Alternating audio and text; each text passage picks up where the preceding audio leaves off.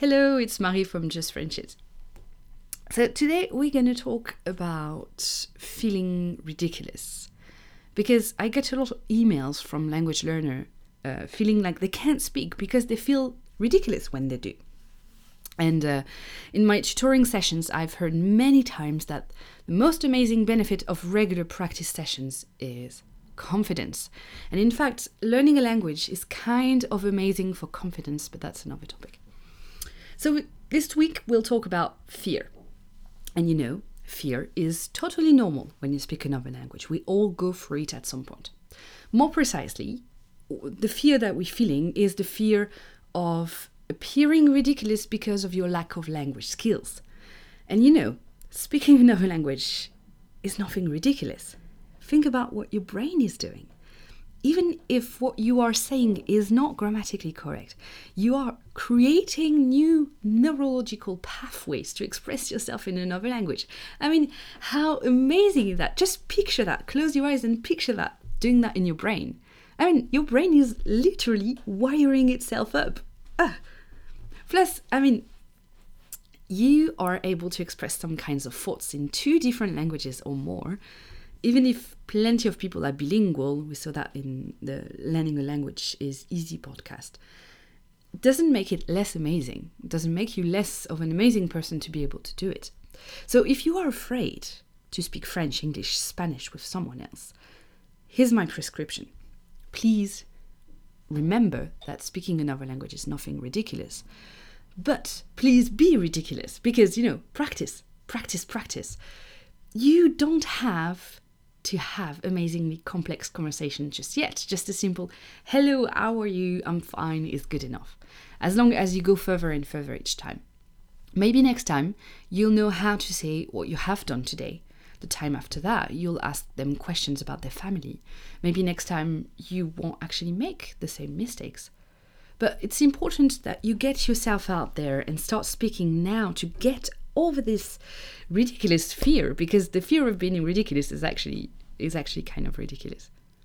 But there are plenty of language chats and Facebook groups where you can start doing that to get yourself accustomed to being ridiculous, or to just, you know, not be ridiculous if you are a bit more advanced. And, you know, well, actually, no, even advanced learners are ridiculous sometimes. That's the beauty of language learning. If you really, really cannot get over this fear, what I suggest you do is get a tutor to speak to each week. Something like twice per week for half an hour is enough. You will get your confidence level up, and you'll be able to just let go of that and get better. But if you still do feel ridiculous, remind yourself, it's okay.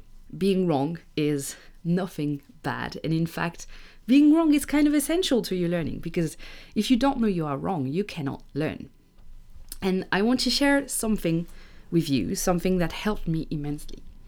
It's a video. I stumbled across this video from the School of Life. It's a YouTube channel, and I don't know if you know it, but it's really, really good for just mental health and growing as a person. It's an amazing YouTube channel, and you should check it out. And so I think this particular video was spot on for language learners. The title of this video is, let me check. Oh, I didn't write it down. So the title of this video was How to Be Confident. And I'm going to resume it. I highly suggest you go and watch it, but I'm going to resume it for you. So this video says that your fear of being ridiculous comes from the fact that you think you must appear dignified. That's the word they use. Except no one really is dignified, you know, because even the most dignified people, when you think of the Queen of England, or, I don't know, someone you really admire, they're just humans, just like you, with emotions, just like you, with bodies, just like you. And they too are afraid of being ridiculous. So if they are, then there's no shame for you to be ridiculous, and there's no shame for you to just get over that fear either. Plus, it's you know, yes, it's nothing very nice to be wrong or to appear ridiculous. But then wouldn't life be just super boring if everything we were doing was serious and predictable? And, you know, I mean, we mess up just like everyone. And those mess ups, is that something you can say in English? Those mess ups, they make days, you know, interesting to live. I mean, why would you get up in the morning if you knew exactly how everything was going to happen, right? So being ridiculous from time to time is good. It's good for your confidence. It's good for your life. It keeps things interesting. And, you know, I'm going to confess, I am ridiculous quite often. And I think that's why I can be equally as confident now. Because it turns out every time I am ridiculous, it helps me do something, generally making friends. You know, you become relatable, and making mistakes and being ridiculous and making a typo there and just saying something completely stupid. Yeah, I don't know, you just become someone who's approachable and people will actually want to speak to you.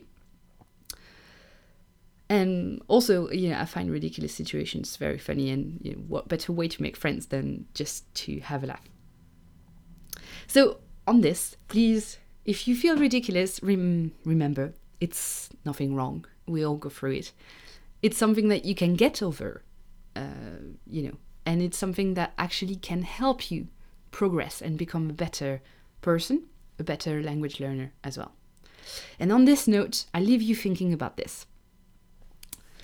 And I'll see you next week on Just French It. Salut!